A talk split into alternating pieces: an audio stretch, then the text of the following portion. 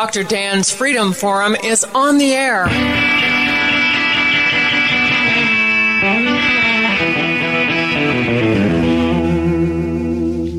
Never send to know for whom the bell tolls. It tolls for thee.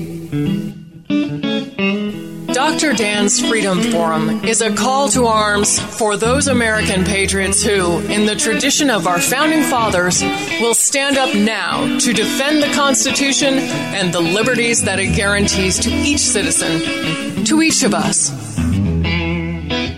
That is our mission to explain in a clear and concise manner the direct effect of each issue on the individual, on you personally, not some anonymous being in a distant place, and to define in no uncertain terms the consequences of inaction.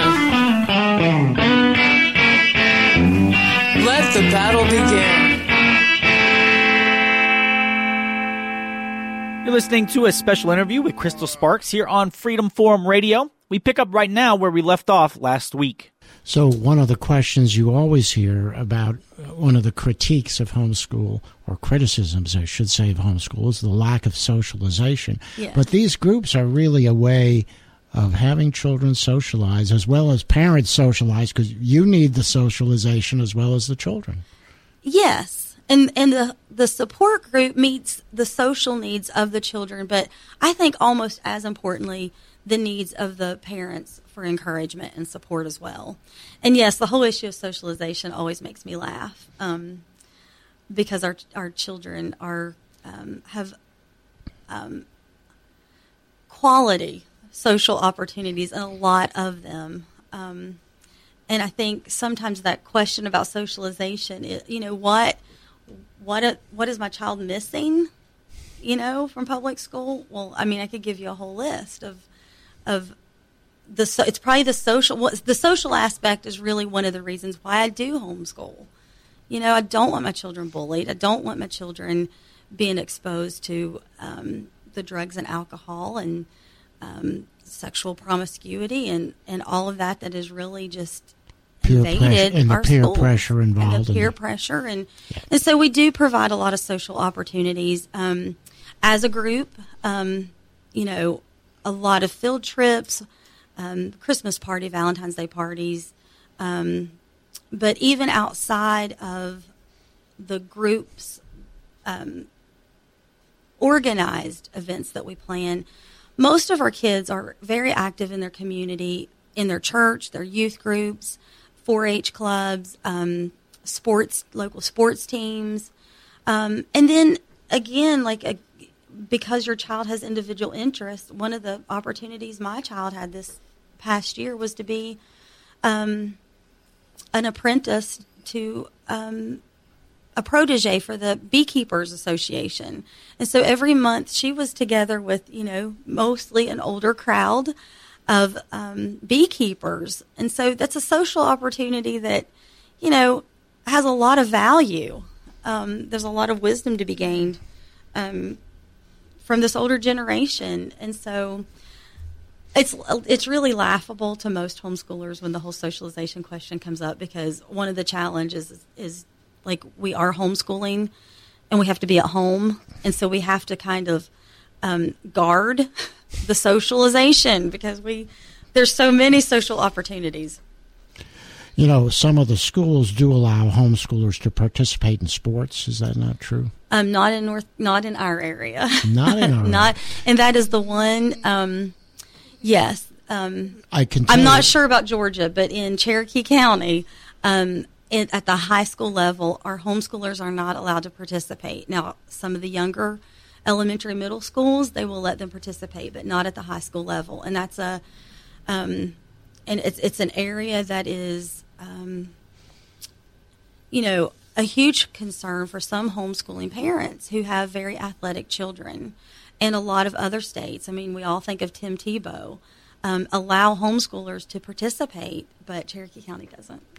You know, I ran uh, travel baseball teams out of this area. We had we had players from three or four different counties, uh, and one of the of our players was a homeschooled child who was very interested in baseball, and he traveled with our team for uh, a number of years. Uh, so we were able to give him that outlet, but it wasn't through the school system itself. It's a private opportunity. Right. And there are more private uh, teams, travel teams of that nature that will accept really anyone who has the talent to play. Yes, we do have some kids um, in our homeschool group that are on um, travel teams. Unfortunately, because we live in such a rural area, they're having to really travel um, to like Chattanooga and Atlanta. Um, and some of the, the homeschool groups in some of the larger towns and cities like Asheville, you know, the homeschool groups have formed their own travel teams and their own um, sports leagues. Um, but I'm hoping to see that happen in this area. Um, I feel like we definitely have enough homeschool population. And um, it's ironic that um, many of the coaches on our on the recreational like soccer teams and baseball teams are homeschool dads. Um, so I feel like we have the coaching staff in place, and I feel like we have the population to start a homeschool um, league in this area to answer that need. I think that one of the themes here really is how is how dedicated you are as a parent to the future of your child, and I think whether your child goes to to public school, private school, or homeschool, if you are truly dedicated to your child's future, you do take whatever steps are necessary to ensure that your child uh, is getting uh, what your child needs. I know for our children who did go to public school, I really homeschooled both of them because at night when they came home, there was one to two hours of homework that I sat there doing with my children to make sure they when they that they learned what I knew they ne- needed to learn. And when my son, who played baseball on our travel teams for four or five years, he got good enough to play in Atlanta, I was trucking him back and forth to Atlanta four days a week. So parents who are dedicated to their children will find a way to make sure their children gets their child gets what their child needs to succeed. I agree, and and I think these support groups, um, the sports leagues, even classical conversations, would, was birthed out of homeschooling parents who were trying to provide their children with what they needed that they didn't feel like they could do alone. What do you think it costs to homeschool a child, either on a per year basis, or is there a cost that you can put your finger on? Um, statistically, the average, if you pull it up online, is five hundred dollars a year, is the average cost of, of homeschooling one child per year, which you can compare that to the almost ten thousand dollars a year per child in public school. Um, but I think that question is a lot like asking how much a car costs. you know, it depends on what you buy and where you buy it and whether it's used or um, and so there's again it's such a huge market. There are free online.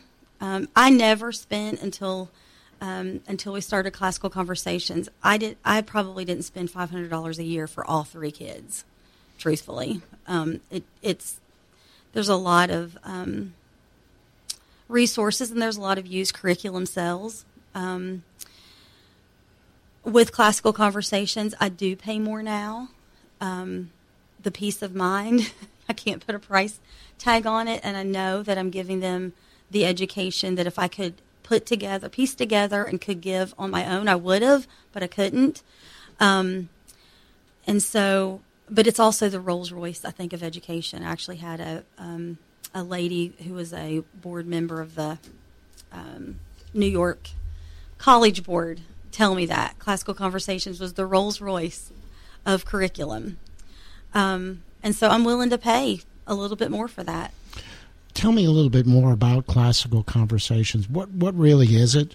Okay, um, it's a it's a homeschool support program based on the classical model of education, um, which is if you the classical model is basically the trivium. There's three stages of learning: grammar, dialectic, and rhetoric.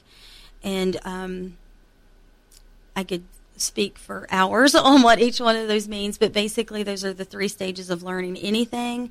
And so, classical conversations, um, it's just how our brains are wired to learn naturally. And so, Classical Conversations um, really has created a program to meet each stage and navigate all the way through. Um, but I think the thing that makes it very unique and very different from um, other programs and even public school is their method is by equipping it, parents. And so the, the parents attend class um, in the from up until sixth grade. The parent is in the class with their child kind of redeeming their own education. So I think if we were truthful, there's a lot of things if we went to teach our children, we don't remember. There's a lot of things I've learned in homeschooling. I got to, you know, especially American history. Um, somehow I I had an A in the class, and I couldn't tell you a thing I learned in high school, truthfully. So I got to relearn um, a lot of information with my children. And so the, the parents are sitting in the class with their kids, and so they're learning – so they can go home. They're learning the method to go home and teach it during the week um, to their kids. But while they're in this class and while they're they're learning this material, it's also preparing them to be able to continue to educate them through high school. And so there's a lot of resources available, even just through classical conversations, to help equip parents to be able to homeschool long term. And I think that's one of the things that makes it different um, is the equipping aspect. Um, of it. It's not just addressing the child, it's addressing the needs of the parents as well. We have to take a quick break here on Dr. Dan's Freedom Forum. We conclude this interview with Crystal Sparks right after this. I'm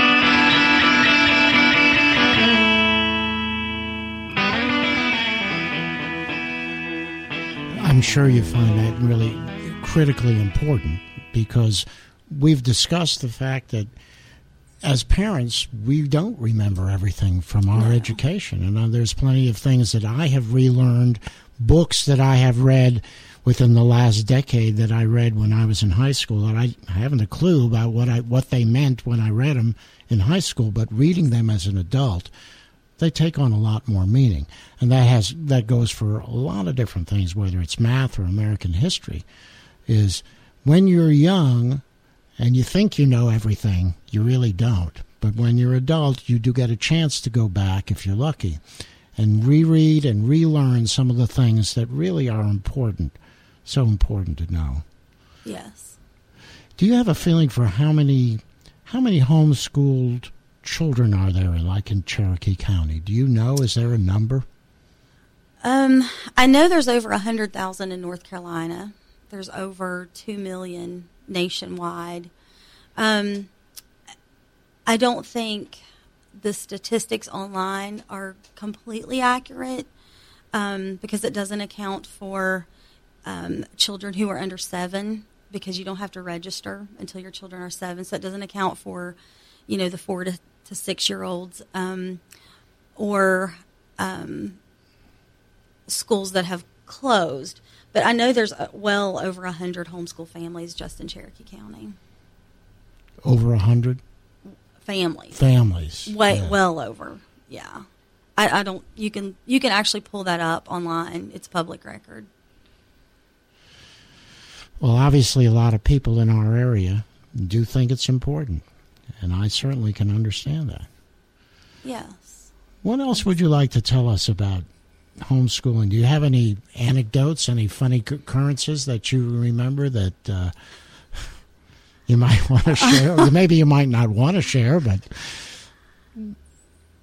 um, you know, as as a a homeschooling mom, there is you know, as as a new mom, the first time you see your child take a step, you know, it's just we record those moments, you know, because they're they're so huge to us. And um, you know, I think getting to be home with your child when they when you see that light bulb click on when they read for the first time and, and get it and the, the letters become a word and they realize they're reading and get to be present for that moment is priceless.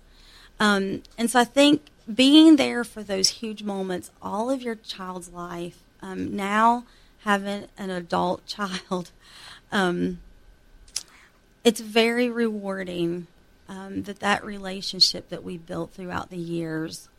Um, she she went to school and she was prepared for school, but she didn't go to just get away. from her parents, um, and to be a part of that dream. You know, when she graduated from high school, like it was, it was so nice that I got to be truly a part of her journey. Um, and so it was an accomplishment for both of us. And so, yeah, there's lots of funny stories. I'm trying, um, too, but that is like that is my um, one of the tender things about being a homeschooling mom that is just so meaningful to me is just that lifelong relationship. Um, not that you know you have to be a homeschooling parent to have that with your kids, but it definitely supported an environment where that could take place. You built um, that, right? Yes. And you have yes. that pride of ownership and that pride of creation. That not only did you create, help create the child, you were the vessel for creation of the child, but you then were able to participate in the education process, which we all know is what is more important. What can what's the the most important gift you can give to a child? You know, is is that is education, is the ability to know, to understand, to be able to create for themselves based on the knowledge that you've given them. Yeah. And I would say, you know, the most important um, thing I could give my child would be a, a relationship with God. Um, and so I was able to nurture that as well. Um, but yes, education was hugely important, and and a lot of that stems from my own um, my own background. Um, I I grew up in very rural West Virginia. Um, there was not an appreciation for education, especially for women, um, and actually obstacles in the way of getting an education. And so there's a to see where I came from and where my daughter is now is hugely rewarding to me. Um, and education is the vehicle, I think, to change um, poverty and, you know, even the su- women being um, abused. Um, and so it was an education for my girls was very important. And you're right. A relationship with, with the Lord is really critical because that's where morality, right and wrong, and, and that concept of being, of, of knowing what to do. Yes. Of, uh, that is such a key thing that you really you can't teach in school. No. But you can at home. And it is really, you know, it is it's a wonderful privilege to be able when my child is have is struggling even in a subject to be able you know, to to give them, um, encourage them with Scripture. You know, I can do all things through Christ who strengtheneth me, and and apply that to myself as a homeschooling mom as well. You know, I can do this. I can do this. I have, you know, I'm not. I'm really not in this alone, even. Uh, without you know with the support group and also God. I mean, he's he's definitely enabled me and equipped me to be able to do this, and so I do want to for me, it's very important that I acknowledge that aspect of our homeschooling journey. Um, if I hadn't had my faith, I don't know that I could have done it well. Well, your faith is part of the entire package. Yes. And that is an entire package for life. Yes. For your And children. I wanted to be able to share that with my kids, not just on Sunday mornings. I wanted them to get to see my faith lived out every day in front of them. And they did. the good and the bad. well, this has been an incredible discussion, Crystal Sparks. It's been a pleasure to have you because you. I, I think that our our listeners will learn so much about a subject that I think is very important. Um, homeschooling to me is everything everything that you have received and given through homeschooling is something that most parents miss out on. They, if they don't have that experience, yes, there, you get a section of it when your kids go to public school, but when you homeschool, you get that total picture, that total commitment on both sides, and the total curriculum. Okay, it's be, it's been a privilege to be able to be home with my kids, um, and it did require sacrifices. You know, particularly financial sacrifices because, you know, I'm not out there earning a paycheck for my family, but the payoff has been hugely rewarding to me. Um, I would, yeah, I would do it. You know, I You would do it again. over and over I would, again. I would do Yeah. it better if I could do it again because I have learned a lot. But um, I'm very thankful for the time that I've been able to spend with my kids. Um, Crystal Sparks, thank you so much for being a guest on Freedom Forum Radio. thank you, thank you for having me. And that concludes another episode of Dr. Dan's Freedom Forum. Join the battle on our website, www.drdansfreedomforum.com. The right to own private property that cannot be arbitrarily confiscated by the government is the moral right and constitutional basis for individual freedom. I get joy in everything. everything. Everything, everything gonna be all right this morning.